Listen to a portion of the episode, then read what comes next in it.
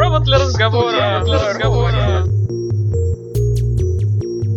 Всем привет! В эфире четвертый выпуск нашего подкаста «Провод для разговора». Сегодня снова ведем его женским составом. Со мной Наталья, меня Привет. зовут Елена. Сегодня поговорим, наверное, о чем? О женском, о нашем, О об машин- автомобилях. Да, о машинках и магазинах. Я просто внимательно очень с прошлого еще года, по-моему, летом был анонс. Слежу за судьбой автомобиля Google, тот, который будет ездить без помощи водителя. То есть ты едешь... С ужасом следишь за ним или с Нет, интересом? я слежу с интересом, потому что у меня нету прав, и я мечтаю, чтобы автомобили ездили сами по себе, сами решали, куда поворачивать. Так вот, появилась новость в Guardian о том, что водитель этого проекта отчитался о том, что за полгода боевых тестирований автомобиля Google он попал всего в 11 дорожно-транспортных происшествий. Никто не пострадал, автомобиль Google был не виноват, при том, что за полгода он успел проехать 2,8 миллиона километров и, соответственно, никоим образом не показал себя с плохой стороны, никого не угробил. Поэтому я с надеждой смотрю Интересно, в будущее. интересно было посмотреть на тех людей, которые попадали в те самые незначительные ДТП с автомобилем Google, как они с ним договаривались и вызывали Но Ну, там полицию. все-таки там все-таки сидел, наверное, человек, который там, не знаю, бабушка какая-нибудь вязала шарф, пока он ее вез куда-нибудь. Или там какие-нибудь люди, читающие книги. Мне кажется, это очень удобно. Ну, проверить, э, виноват или не виноват автомобиль Google достаточно сложно, потому что, к сожалению, в США нет пока такого прекрасного сервиса, какой есть уже в Москве. Он Называется он Автокод. Кстати, московские водители возят, как мне показалось, довольно аккуратно, потому что вот на 8 миллионов машин, которые есть в базе Автокода, то есть те машины, которые зарегистрированы в Москве или в области, приходится всего 1,2 миллиона аварий. Наверное, какой-то миф о том, что прям все бьются на каждом углу. Ну, не знаю, люди как-то умудряются избегать аварий, но при этом водят не особенно аккуратно, как мне кажется. Два часа ужаса, и ты на даче.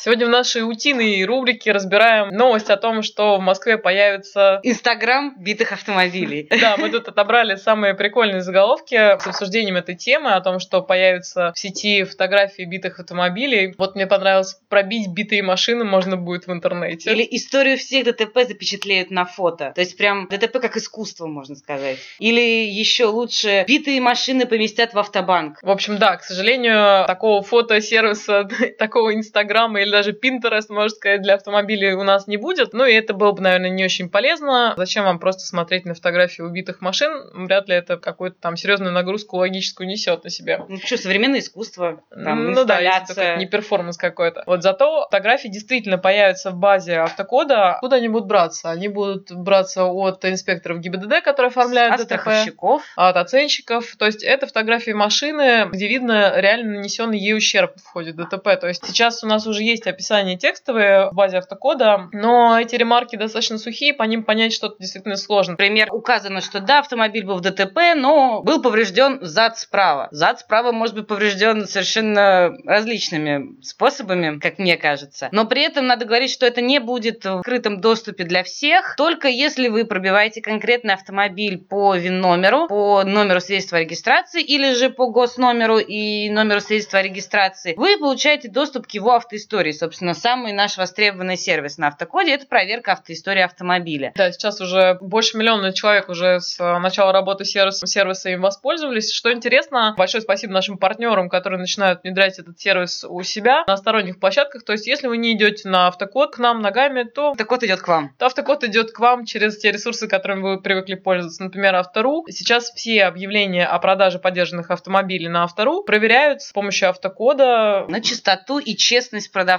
Находится ли машина в угоне, нет ли каких-то ограничений на ее перерегистрацию, на какие-то операции с ней. Все ли честно сказал продавец об этом автомобиле, то есть все технические характеристики, там объемы двигателя, цвет и так далее. И я смотрю, пользователи нам уже пишут, э, цитата, покупатели ушлые пошли с помощью автокода пробивают машины, так что мошенникам раздоли не дадим. Все автомобили проверяйте обязательно перед покупкой на автокоде, тем более, что весна-лето, как известно, пора, когда приобретается больше автомобилей, а тут у нас еще и известные экономические события, поэтому чаще, наверное, все задумываются уже о приобретении поддержанного автомобиля, а не нового. Поддержанный автомобиль тоже может быть хорошей покупкой, поэтому просто важно обращать внимание на детали. Кстати, уже есть фотографии на автокоде, какие, напомню. Нарушения, которые фиксируют камеры на дорогах, и, собственно, если вы не согласны своей виной идете на группу разбора, эти фотографии вполне себе можно использовать. Там больше фотографий, чем приходит в письме счастья. В письме счастья обычно одна достаточно мутная фотография, случайным образом выбранная, ограничены, а в системе на самом деле хранится их больше. В том числе на автокоде можно посмотреть траекторию вашего нарушения, особенно вот это важно в случае, если вам приписывают, ну или, или если действительно так произошло, заезд, например, на выделенную полосу автобуса. Список полезных сервисов автокода для автомобилистов можно перечислять уже практически бесконечно. Они размножаются, начиная от обжалования штрафов МАДИ, штрафа за нарушение правил стоянки остановки, вот те самые запрещающие знаки, из-под которых зачастую эвакуируют. Можно обжаловать постановление, если вы не согласны, вас там не было и вообще вы были в другом городе. Также можно записаться на прием к руководителю МАДИ и тоже обсудить все, что наболело. Высказать ему все. Да, высказать ему все. Как пойдет. Можно, наконец, записаться на всяческие регистрационные действия в ГИБДД, то есть поставить вот купленную после проверки машину на учет ГИБДД или, возвращаясь к самому началу, сдать на права. На экзамен тоже можно записаться через автокод.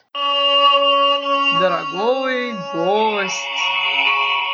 Только в четвертом выпуске нашего маленького уютного подкаста мы исправляем тот долг, который был за нами с самого его основания. Мы обещали вам пригласить в студию с нами побеседовать руководитель нашего аналитического подразделения. Его зовут Алексей Чукарин. Привет, Алексей. Приветствую, Елена. Приветствую, Наталья. Скажи для начала, как вообще возникла идея создать вот в таком бюрократическом, византийском учреждении, как э, правительство Москвы, такое как бы необычное подразделение, как твое, которое занимается аналитикой, аналитикой рынка, и вообще зачем это нам нужно? Как вы отчитываетесь за съеденный хлеб, грубо говоря? Сейчас расскажу. Тут в одном вопросе вопросе сразу несколько. Идея это давно витала в воздухе, потому что Департамент информационных технологий, несмотря на византийскую структуру правительства, является весьма и весьма инновационным предприятием или организацией. И в связи с тем, что мы работаем на переднем крае, нам, хочешь не хочешь, волей-неволей приходится привлекать лучших специалистов, лучшие умы, пользоваться там самыми передовыми технологиями, в том числе смотреть то, что у нас на рынке, смотреть, что появляется на рынке за рубежом. Изначально идея была смотреть только на крупные решения отраслевые промышленные, которые на рынке есть, и анализировать их, исследовать, выбирать те, которые наиболее перспективны для применения в Москве. Позже тема была расширена, потому что у нас начались все катавасии катаклизмы на ИКТшном рынке, скачки цен,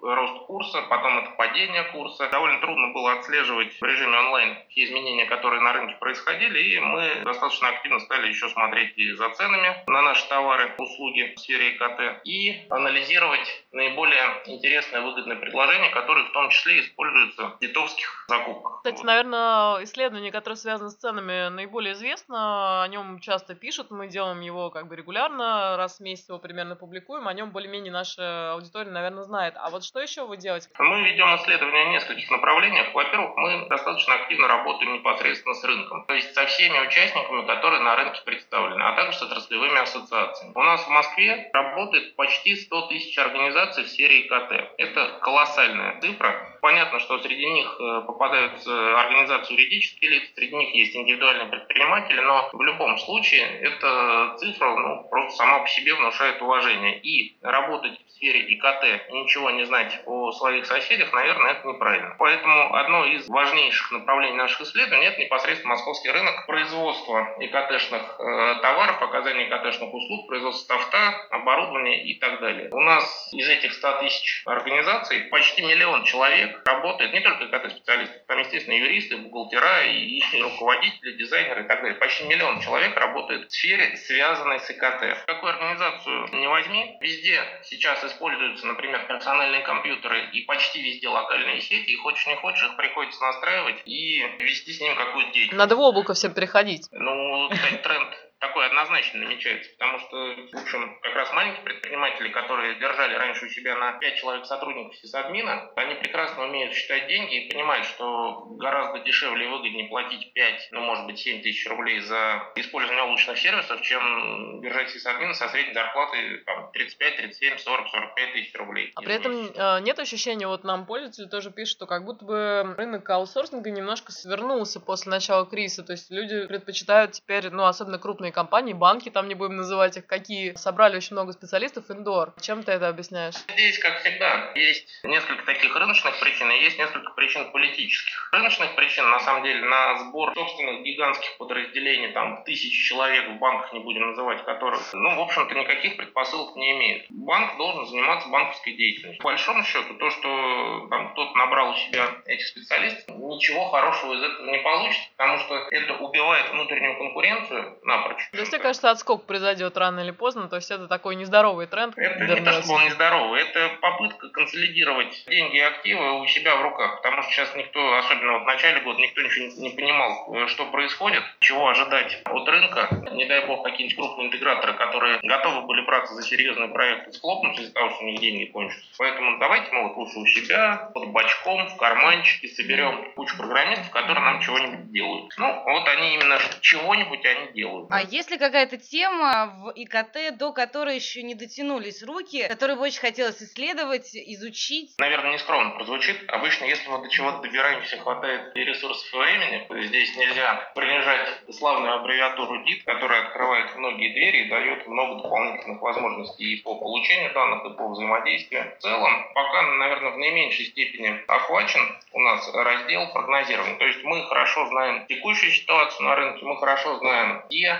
кто у нас работает, сколько у нас специалистов, сколько что стоит, куда везут. А как раз вот прогнозные модели у нас, конечно, пока немножечко недоработаны. Но мы активно в этом направлении двигаемся. Это же сложно с учетом текущих экономических всяких вещей, особенно в области Доллар цен. даже нельзя спрогнозировать. О каком тут прогнозировании можно говорить? Нельзя. Но при этом не могу не похвастаться, что когда мы в самом начале прошлого года прогнозировали итоги 2014 года, мы, в принципе, закладывали риски. И по оценкам, например, в деньгах по рынку, мы попали с погрешностью там полпроцента, причем по всем сегментам. А вот, кстати, э, тот самый сценарий развития рынка, который мы в начале года представляли, как он сбывается и и по какому из трех вот этих вариантов сейчас мы идем по ощущениям? Идем по базовому с легким наклоном по интернету в оптимистический. Пессимизма, к счастью, не наблюдается. Очень хорошо. Посмотрим, что у нас будет происходить в ближайшие, ну, где-то полтора месяца, потому что они заложат, ну, или там окончательно сформируют тренды на конец года. Причем мы смотрим на объем потребления. Да, он, конечно, сократился, но тут есть несколько причин. Во-первых, это бум конца года, когда смели все, даже то, что не планировалось. Ну и, во-вторых, все-таки есть некоторое снижение покупательской способности, связанное и с опасениями, то, что на рынке будет как, какой-нибудь там катаклизм, давайте деньги лучше побережем. Скорее, тут нет такого какого-то колоссального падения реальных доходов. Хотя сейчас, на самом деле, если по рынкам смотреть потребление, вот февраль, март были просто ужасные, там 20-30% падения по натуральным показателям по единицам продаж. В апреле 12-15, в мае, ну сейчас пока как бы нет статистики готовой, майские праздники у нас только закончились, но в целом тренд вполне положительный. Кстати, по поводу трендов. Знаем, что уже почти готово новое исследование по э, рынку интернет-магазинов. Может быть, немножко приоткроем завесу, пока оно как бы готовится и проваривается там внутри вашей аналитической команды. Расскажи про первые выводы. Чем, кстати, интересно, пользователи нас спрашивают, иногда отличается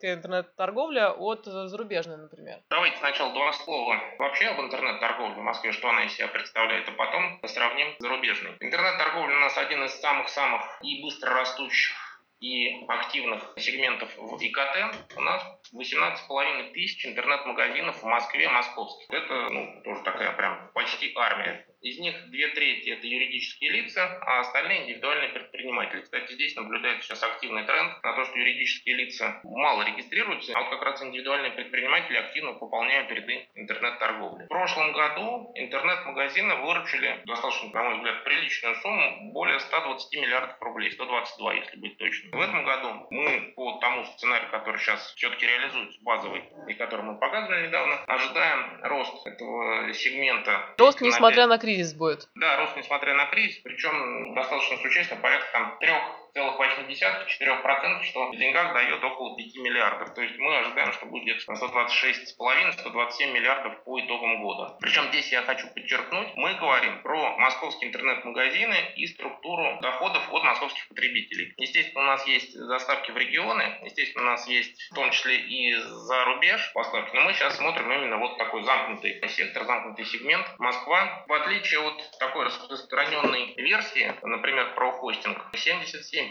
московских интернет-магазинов хостятся здесь у нас в России. А остальные нарушают, значит, закон о размещении персональных данных-то россиян? А остальные активно переползают сюда. Вот Они в процессе. Ну, Переползание. кстати, пока не доползли. У нас сейчас вот вторая страна крупная по хостингу, это Германия. 14% магазинов. А почему так много? Там дешевле или почему они там хостятся? Высокое качество и низкие цены. Плюс здесь нет там каких-то политических подоплек, которые часто возникают как раз в том числе у регуляторов, когда хостинг постеры размещаются в Соединенных Штатах, к примеру. А вот каких все-таки магазинов интернет больше? Электроника, одежда, еда? Больше всех смешанных магазинов, то есть все подряд. То есть магазинов, в которых продается несколько категорий товаров. У нас магазинов, в которых есть один единственный товар, ну, всего около трети.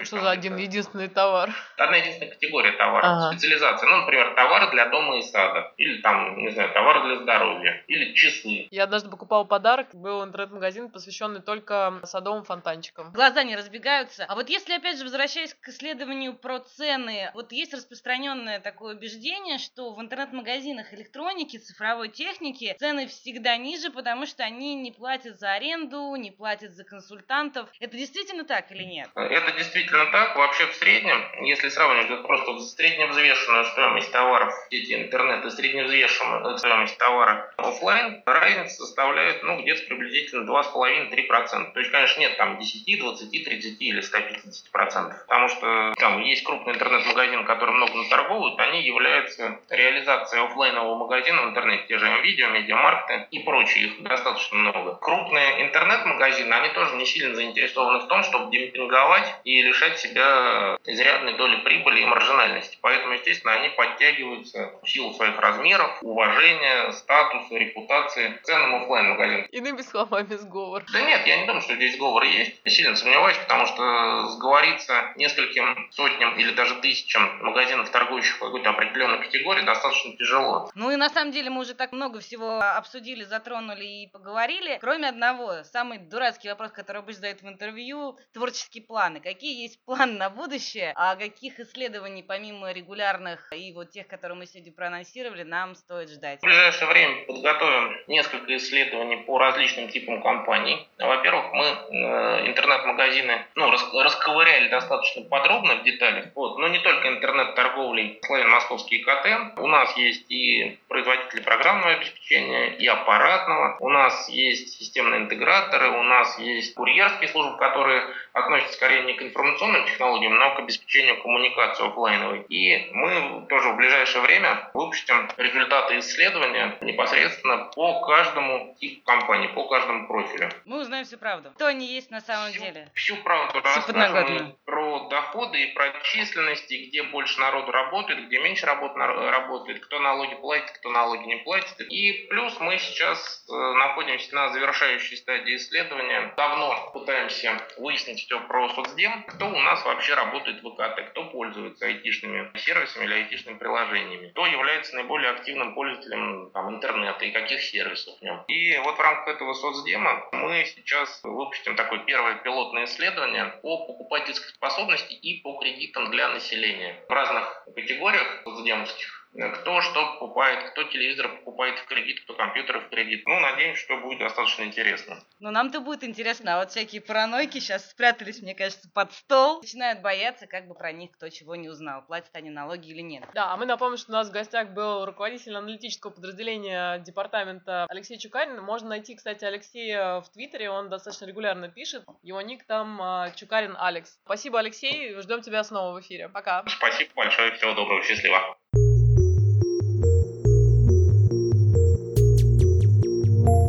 Это все на сегодня. Слушать нас можно не только на SoundCloud, напоминаем, но подписаться также можно на iTunes. Обязательно это сделайте. И пишите отзывы, нам очень важны ваши отзывы, там рейтинг, вот это вот все. Да, задавайте вопросы, предлагайте гостей, которых вы хотите услышать. Ну и все на сегодня. Мы Пока. теперь выходим каждую неделю. Счастливо! Провод для разговора. Провод для разговора.